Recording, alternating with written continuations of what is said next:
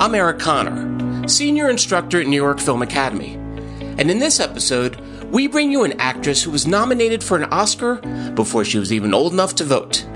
A performer who's worked with a remarkable list of directors, including Kathryn Bigelow, Garry Marshall, Oliver Stone, and Martin Scorsese, just to name a few.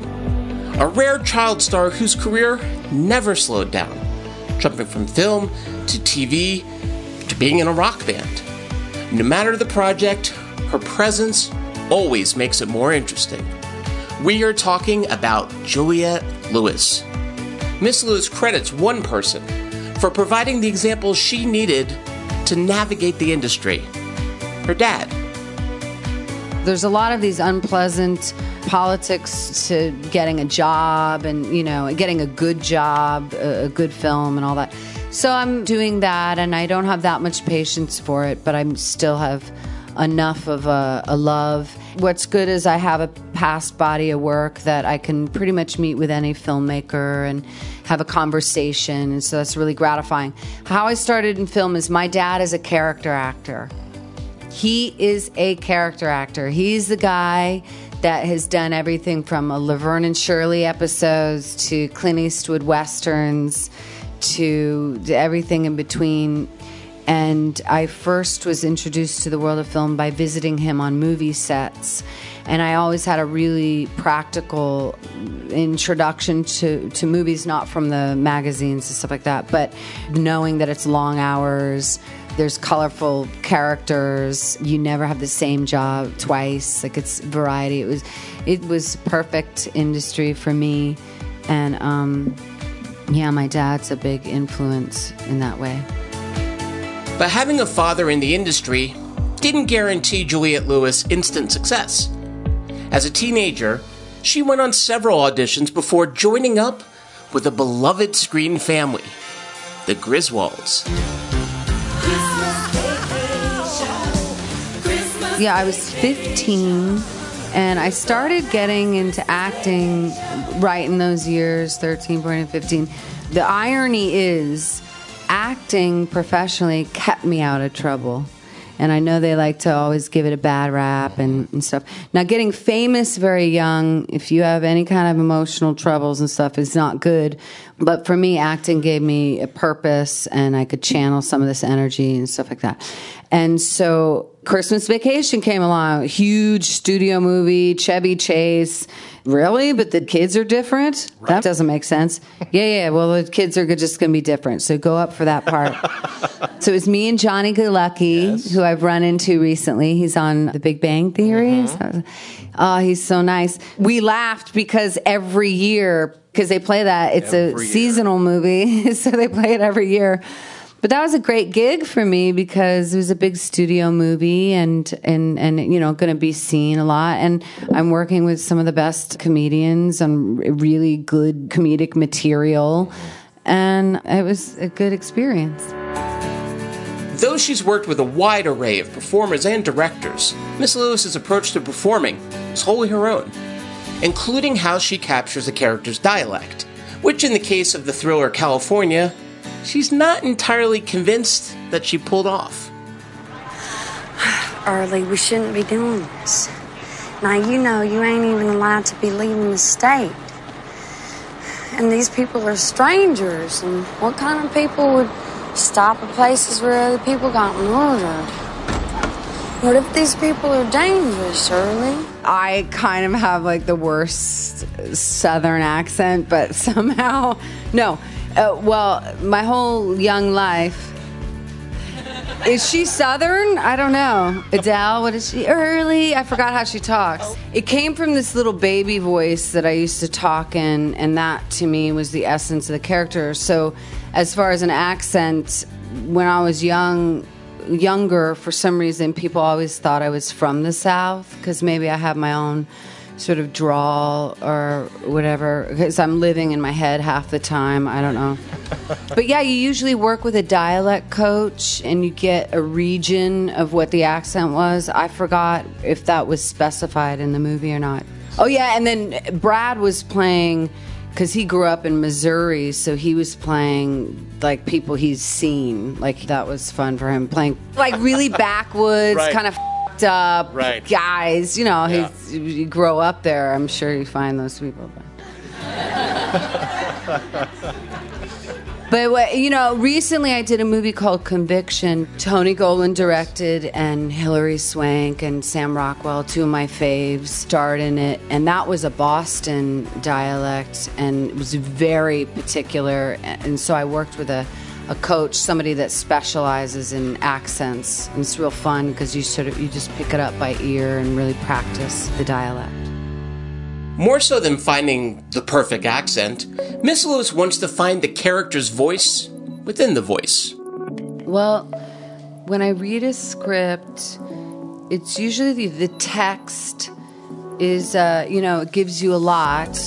And then from there, you really have to develop intuition. Just let that voice speak to you. Like, maybe she wears this kind of clothes, or maybe she sort of slouches her shoulders, or maybe, you know, maybe she's very, you know, just find it's sort of behavior.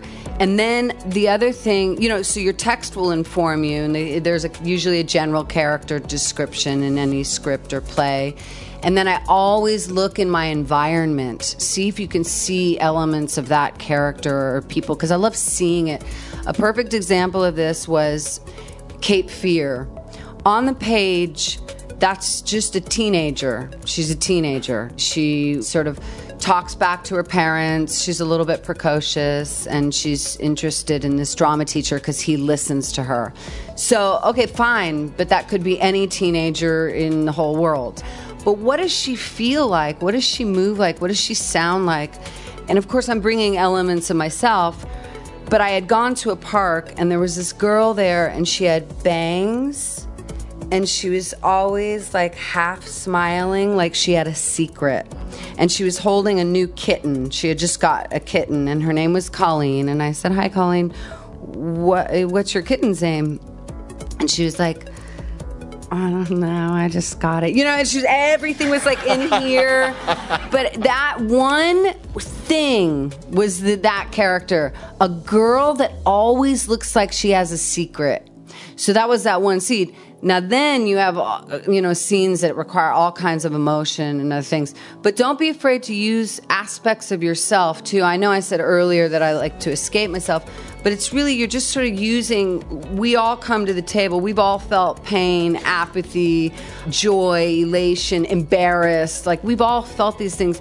So you're sort of each character you're just blowing up different aspects of emotions you felt and then they become sort of different aspects of yourself anyway. Only a few years into her career, Juliette Lewis landed a part that most actors can only dream of the daughter in Martin Scorsese's remake of Cape Fear. In one of the film's most memorable scenes, Miss Lewis went toe to toe with none less than Robert De Niro, resulting in both of them receiving well deserved Oscar nominations. Well, um, why do you hate my father? I don't hate him at all. Oh, no. I pray for him. I'm here to help him. I mean, we all make mistakes, Danielle. You and I have. But at least we try to admit it. Don't we? Yeah. Mm-hmm. But your daddy, he don't. Every man carries a circle of hell around his head like a halo. Your daddy, too. Every man, every man has to go through hell to reach his paradise. You know what paradise is? No. Salvation. Because your daddy's not happy. Your mommy's not happy. And you know what? You're not happy. Are you? No, I'm not. First of all, that scene's really rare because it's nine minutes long, and I didn't know that, but that's really rare in, in films today. And because every scene's usually like three minutes, and we're moving on to the next, and we're always telling a story. So that was very much like mini theater, and there's many elements to that scene. My main thing is to be true to my character in the scene, and that character was going to visit her drama teacher who had called her up on the phone and gave her attention, which was really nice. This is validating. So the whole thing of that scene is that she's feeling validated by him. So more and more feeling a bit more precocious, for lack of a better word, or a bit more confident. And you, as the audience, are squirming because we know he bit a girl's cheek out. I'd get so many questions when I was doing interviews because they were like, wow, and what, her burgeoning sexuality and all this. I was just like, I didn't, I didn't ever look at it that way. I just, in that scene, somebody's talking nice to her and she's trying to piece it together. She realizes, oh, he killed the mom's dog. And she's going, oh, that's not good. And then he makes her feel better. And then, you know, they're in this small space. But uh, it was so amazing. Again, it's how your director lays the environment for you. And Marty Scorsese was so brilliant. He didn't want us, he wanted to keep, there was this electricity happening between myself and De Niro. And there's three different setups to it. There's when I first walk in and see him, that's one camera setup. Then we cut, we're in tighter, and he's right there. And then when he offers her the joint, she goes closer. Now we're close again. And then I, I retreat a little bit, and then he comes in for that kiss and the thumb.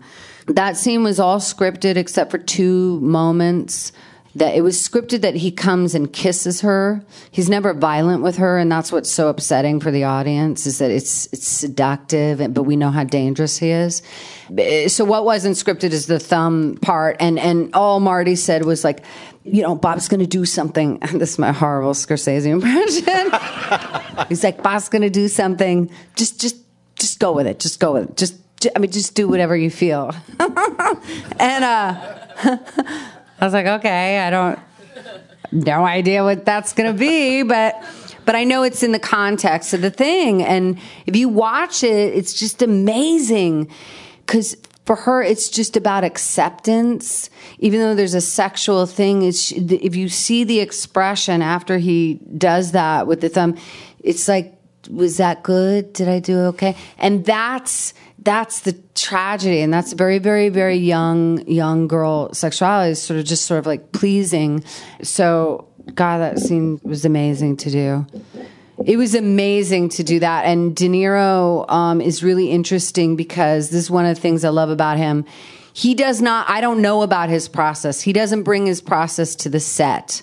You know a lot of young actors we hear all these urban legends and we, you know we're all trying to be our own thing but De Niro, whatever intense he was up to, I didn't know about it. And he was up to some intense stuff because Marty told me he was like singing in tongues with a gospel singer in his trailer at one point. I was like, really?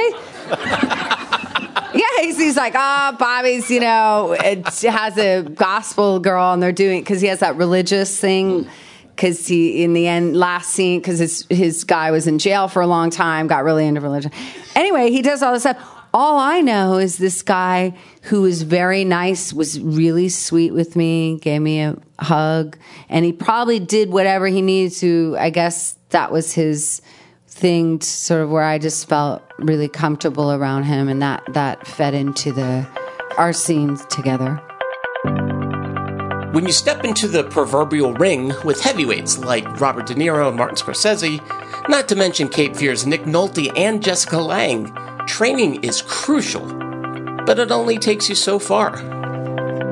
Every project's different, and it's good y'all are in school because you want to learn different things that can invoke or, or make you think if you're flat. If you receive something and you're like, ah, I don't know anything, then you can rely on your training. But usually, I'm a big believer in sort of really being open, open within yourself to ideas that come up, and also open to your environment and experience. So, whether that's being connected to your emotion. So, to answer your question, I don't have a rote way that I approach every project. Every project's totally different for me, but I do have similar. What my search is is incredible honesty, complexity and surrender, surrendering to the moment. Actually, after you do all your work that's intellectual and breaking down a scene and understanding, oh, well, she wants this and she's doing this and he's doing. So after you analyze all that, there's a point you got to shut all that off and then just be. And that's the thing of surrender and trying to do that on a film set too. You're working within an incredibly technical medium. I remember in London doing this project, there's a drunk right in front of me heckling me. We're outside, you know, I can't, I have to be focused. But um, here's the thing because you're also playing what if. Cape Fear, I've never experienced a psychopath who's going to now rape and murder me in front of my parents. So you sort of like, how do you, what's that going to be like? That level of fear and terror and all this stuff. And so a lot of this is make believe, you know, it's hugely make believe. But I was flying on a plane and the plane dropped really far and all my adrenaline freaking rushed and it I thought I was going to lose my life. That is what informs the other. You, and it's just about being connected to your own experience and your own emotions. But you wouldn't think a plane dropping, I'm going to use that level of terror, you know, in a scene where De Niro's like, get down, blah, blah, blah. And then she lets out this ripping scream. So that was a, a really interesting thing. Working with Martin Scorsese at a young age was only the beginning of her collaborations with top tier directors. And though she loves these opportunities, Miss Lewis admits that sometimes a visionary filmmaker simply won't take no for an answer. More and more, what I've learned is the director is your boss. So you are there to serve his or her vision, and hopefully they're creative and intelligent enough that they've invited you on board to get your take, your point of view, your essence. And that's usually what happens, and they like a bit of a dialogue. But if you're there, you really don't want to waste the director's time with too much explanation and, and, I find it's nice to keep it simple for them. Don't go like, oh, I was thinking, blah, blah, blah. You know, I get my questions answered. For example, this is so freaking arbitrary, but this is what happened. Kathryn Bigelow, she's brilliant. I was so happy she won the Oscar. Yes. I was like, oh my lord, that's amazing. she makes really unconventional, radical films. And as a director, she's really interesting. Her style is more in the Kubrick way, where she likes many takes. Because mm-hmm. she really, she's sort of painting and, you know, she's doing whatever she's doing. For an actor, it's pretty exhausting. but we had this one thing in, in it was a little thing. I didn't want to be wearing what I was wearing in a scene. The movie was Strange Days. I come off stage. I had a really logical argument. I'm wearing chainmail. So it's like I'm kind of wearing next to nothing. The next scene, I'm at my house or, or some weird loft with the boyfriend. He hits me. I just didn't want to be half naked and hit. I don't know. I had a thing in, in my mind. So I was like, can I be in a robe? It, logically, she came off stage, she would have changed, you're sweaty, she would be in a different outfit. She, for whatever reason, did not want me in any other outfit but that because she's a visualist. Is that a word? She's seeing things all here. She wants this shimmery thing that I'm in. She doesn't want a robe. Can I wear even a nightgown? Uh, I didn't want to. Anyway, I just wanted to be more clothed. So she wins. She's the director. Other performers might have gone full diva and just stormed off the set. But Miss Lewis understands how to be a professional, extending to not only how she works with directors, but to her castmates as well. That's the other thing is because you all go to class and we all dream big and oh, I want to play, you know, Blanche from Streetcar Named Desire, blah, blah. It's like, okay, hold, hold on a second because there's a lot of stuff that maybe you'll play a little taste of something and you'll develop within that. But yes, I've done not great movies as well that I would want to see it done differently. And that's a real big challenge of how to stay honest to your own thing, but also you're working for somebody. My director is my boss, no matter if they're inexperienced or have a different point of view. Usually, you hope you iron that out eh, before you work together. Right. But as far as actors, yeah, I've worked with people that have a completely different process or different take on the scene, and that's people skills. That's like you have to be very diplomatic in your conversation and hopefully try to play the best you can together. But there's positive things of embracing other people's process. Like I had a friend, Giovanni Ribisi, um, this movie, The Other Sister. Now he's a hundred thousand percent method, which means I don't even know. I, I would never even be able to be method, meaning if I stayed, we were playing two mentally handicapped young people who find love and they're searching for their independence. And he would stay in character through lunch, through the Christmas with his wife. I mean, he'd stay and I had to I have to let go of that to then dive back in again. I need a breather from it. So we work totally two different ways, but the outcome is the same. So that was really fun. And then there's been other actors. Yeah, I mean, maybe I didn't.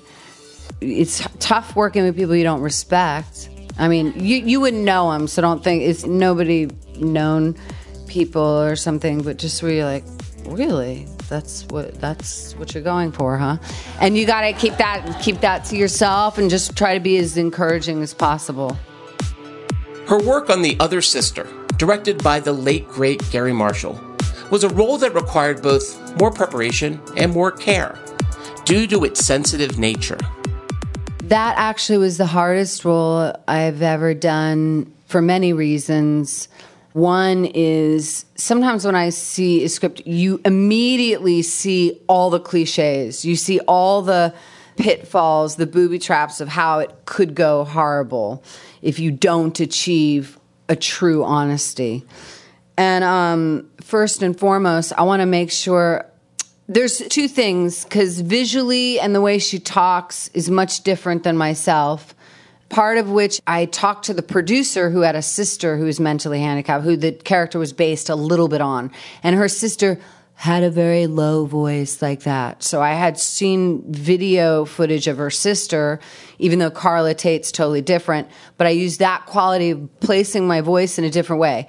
And the, the first thing before anything else is the emotional content and what is she made up of, but this pure goodness, this pure benevolence. She has empathy for animals a great deal. She has empathy for other people who are in trouble. She has a fierce will to succeed against odds. So, all those ingredients I related to as a human being, and I make sure I have those. So, I related to her heart first, and then we also went. Um, the production facilitated that we meet with people who are high functioning mentally challenged. So that's a bit different. And there was one girl I met with who was really animated when she mm-hmm. spoke. And so I would just sort of take from different people I met in my environment. This is what I mean about watching things in your environment, pulling from that, because that's where you're going to get the most truthful stuff within yourself and externally.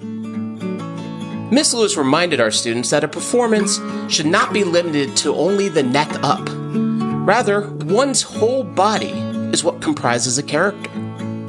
I think it just comes from that thing of hypnosis, you know, of observing people and knowing that we all communicate from the toe up or the head down, whatever. So it's not just, we're not all in the same movement. I don't know, I'm really, really attracted to energy and how just even how people walk. If you just watch how people walk, you can see sort of where they hold if they're like uptight, some are like down like that, and some their gravity is like all in their hips. And I don't know, it's just an amazing. You could do that as an exercise, like five different walks. Do y'all do that in class? That's neat. Yeah, I mean, because I'm not academically trained, but I have a lot of friends that go to really exciting acting classes, and I've noticed, oh, I do a lot of the things that are taught anyway. But I'm I'm sort of very intuitive, but I yeah, so I'm glad they do an exercise. Like if I taught, that's what I do. Practice walks. oh, oh but I do. I think it does help with um, being in touch with your instrument. Is that an acting language? but dance, because early on I took dance, I took gymnastics, even though I quit everything. Isn't that sad to say? I was a quitter. Quit everything. But man, all these things I wish I didn't quit, like karate. I would have been a black belt. Her knowledge in karate came in handy when portraying Mallory Knox in Oliver Stone's Natural Born Killers. It's a character that could not be more opposite than her work in The Other Sister. And to help capture the almost feral nature of a serial killer, Miss Lewis just needed to find the right tune.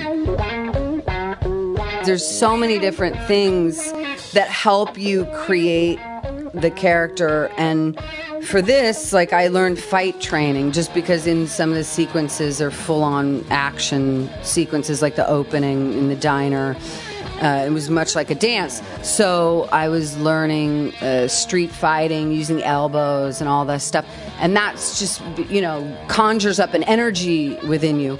Also i use music a lot and so for that film you know because music's instantaneous. You could listen to a song and right away you're like you feel a feeling like within 10 20 seconds depending on the song. And so for that movie it was jimi hendrix voodoo child slight return which is a very every bend of his guitar you're going deeper into the jungle and all this chaos starts happening. And it's really dark it's seductive it's filled with so much emotion. So to me, that was the the sort of the body of Mallory Knox.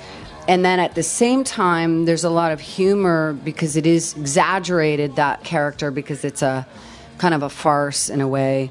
So that had many elements and that had a lot to do with how brilliant the director is and talking with him and being inspired by him and he would encourage us there was no boundaries in that film. That was actually a problem for me because, like, we'd be in a driving scene and he'd go, Yeah, I'm going to just have some demons run across the frame.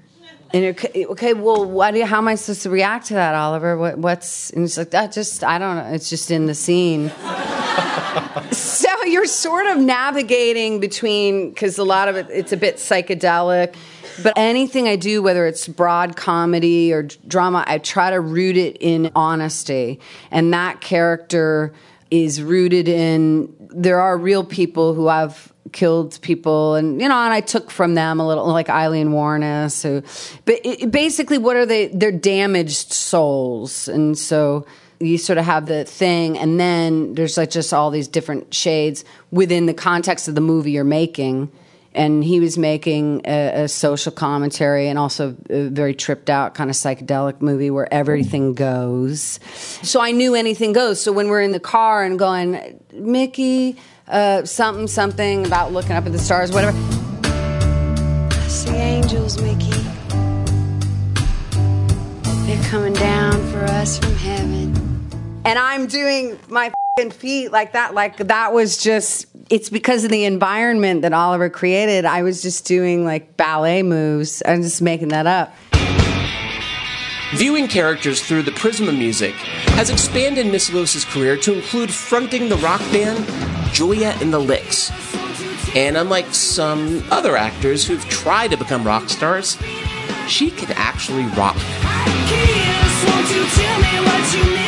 Yeah, it's funny because a lot of people associate me with these movies, you know, Natural Born Killers, Cape Fear, What's Eating Gilbert Grape, or different movies, and those are really the filmmakers' points of view and personality, and I add the the character work to it.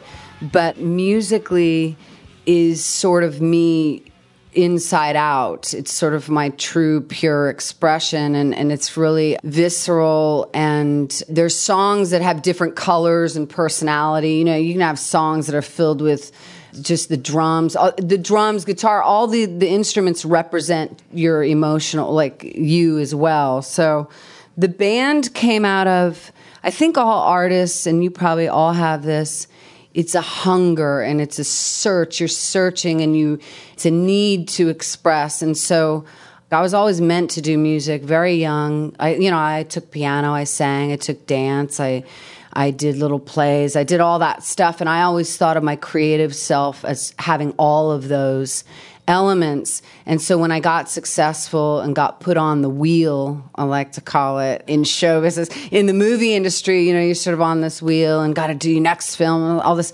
I took a step back when I was 22 and was like, wait, who's running this? Because I need to sort of take ownership of my own artistic destiny. And then it took me some years because I was scared. I was terrified. I never led a band. I'd never wrote with other people. You know, it's a very intimate thing, writing music with other people. Man, it's a whole other thing. It's spiritual for me, in the music. Whether you're writing about a little crush song or it doesn't matter, it's really about connection with people. So that's a whole other different ball of wax that I will continue to do. But yes, I was influenced. Ah, I went off on a tangent, sorry. I was influenced people would identify me with certain things. They thought I was into really dark films, which some I am. I really love Francis and mm. Midnight Express. But my biggest influences growing up were musicals like, but they were twisted, like all that jazz. It's amazing about you know an artist sort of imploding and it's a bit trippy. Hair was a huge thing. Grease, Rocky Horror Picture Show is sort of the the juggernaut of my feeling. If I could make my own Rocky Horror show in the future, I mean that's that's what I'll attempt to do. A whole different thing.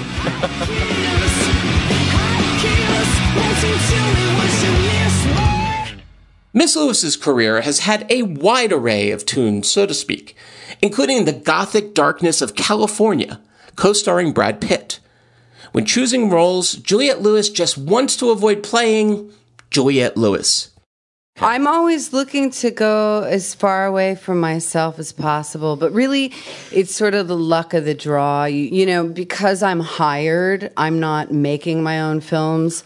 I'm sort of the great cosmic receiver of, right. of what's going to come my way. And so I just happened to pick, especially in my younger career, I could have played somebody's daughter, the girlfriend, and all this stuff. It's not like I can't do that or play the ingenue, but I wanted characters that were uh, complicated, multi-layered, rich, and if they weren't like that on the page, I was going to make them that way. Mm.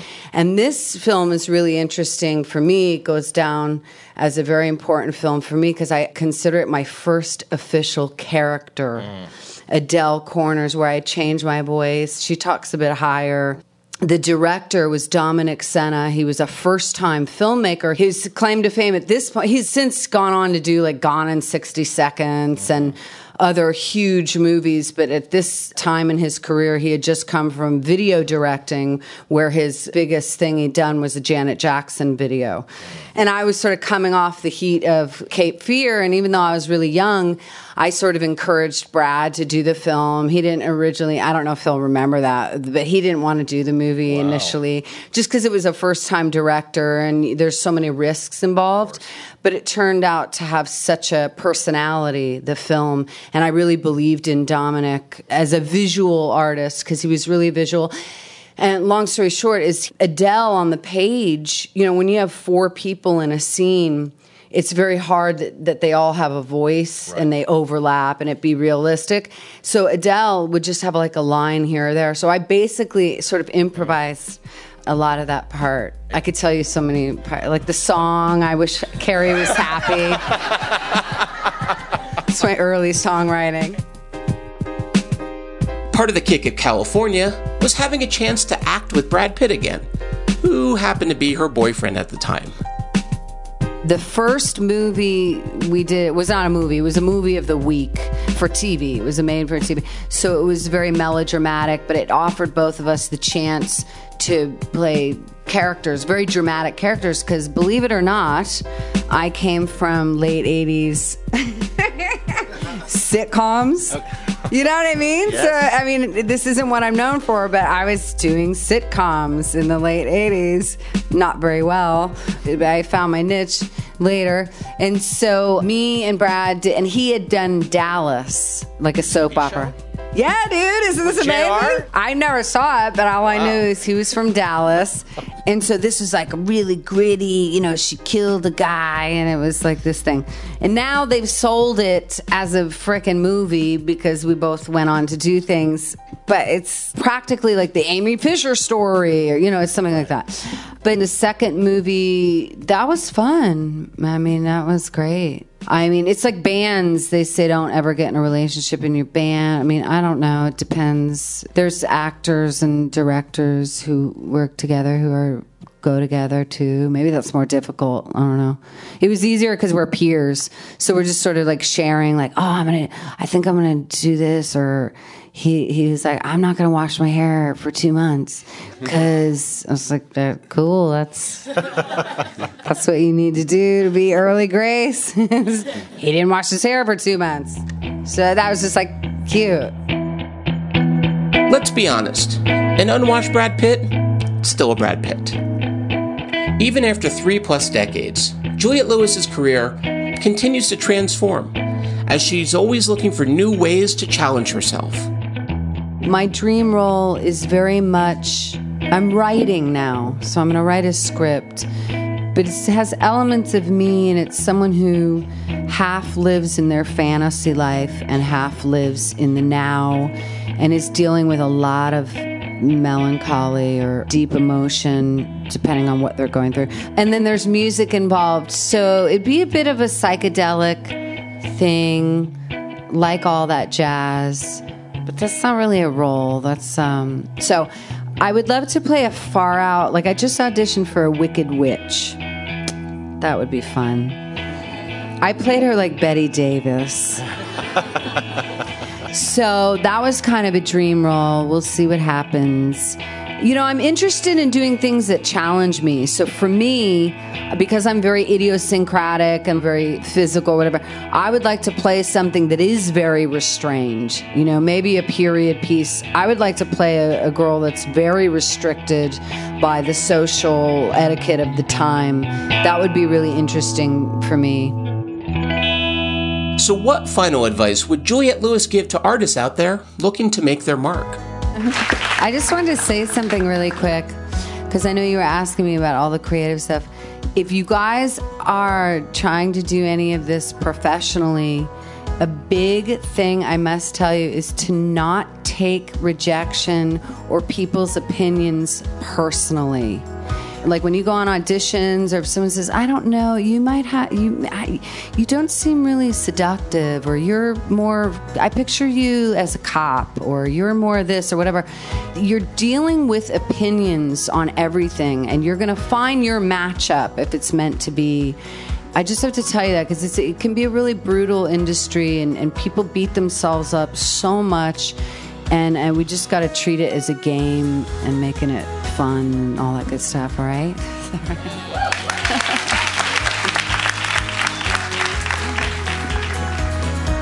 We want to thank Juliette Lewis for sharing her years of successfully playing the game. And thanks to all of you for listening. This episode was based on the Q&A moderated by Chris Devane. To watch the full interview or to see our other Q&As, check out our YouTube channel at youtube.com slash New York Film Academy. This episode was written by me, Eric Connor, edited and mixed by Christian Hayden, produced by Christian Hayden and myself, executive produced by Tova Laiter, Jean Sherlock, and Dan Mackler. A special thanks to all our staff and crew who made this possible. To learn more about our programs, check us out at nyfa.edu. Be sure to subscribe on Apple Podcasts or wherever you listen. See you next time.